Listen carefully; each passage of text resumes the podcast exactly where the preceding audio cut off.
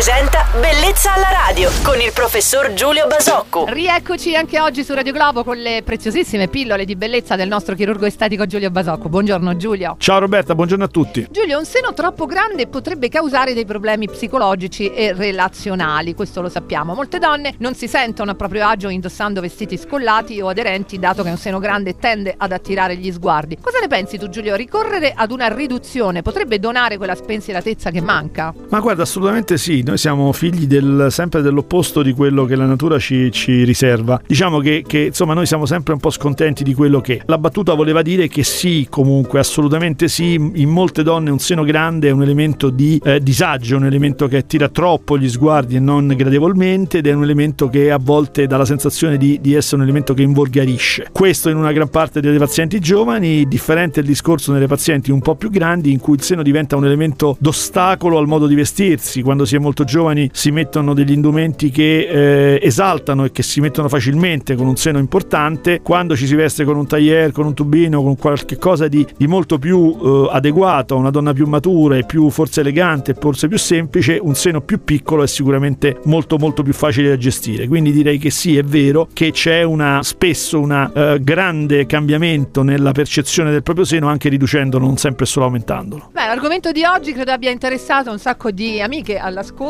Grazie Giulio per i consigli. Torneremo con altri argomenti domani, sempre su Radio Globo e sempre con il nostro mitico professore chirurgo estetico Giulio Basocco. Giulio, buon mercoledì. Buon mercoledì a te, Roberta, buona giornata a tutti. Bellezza alla radio.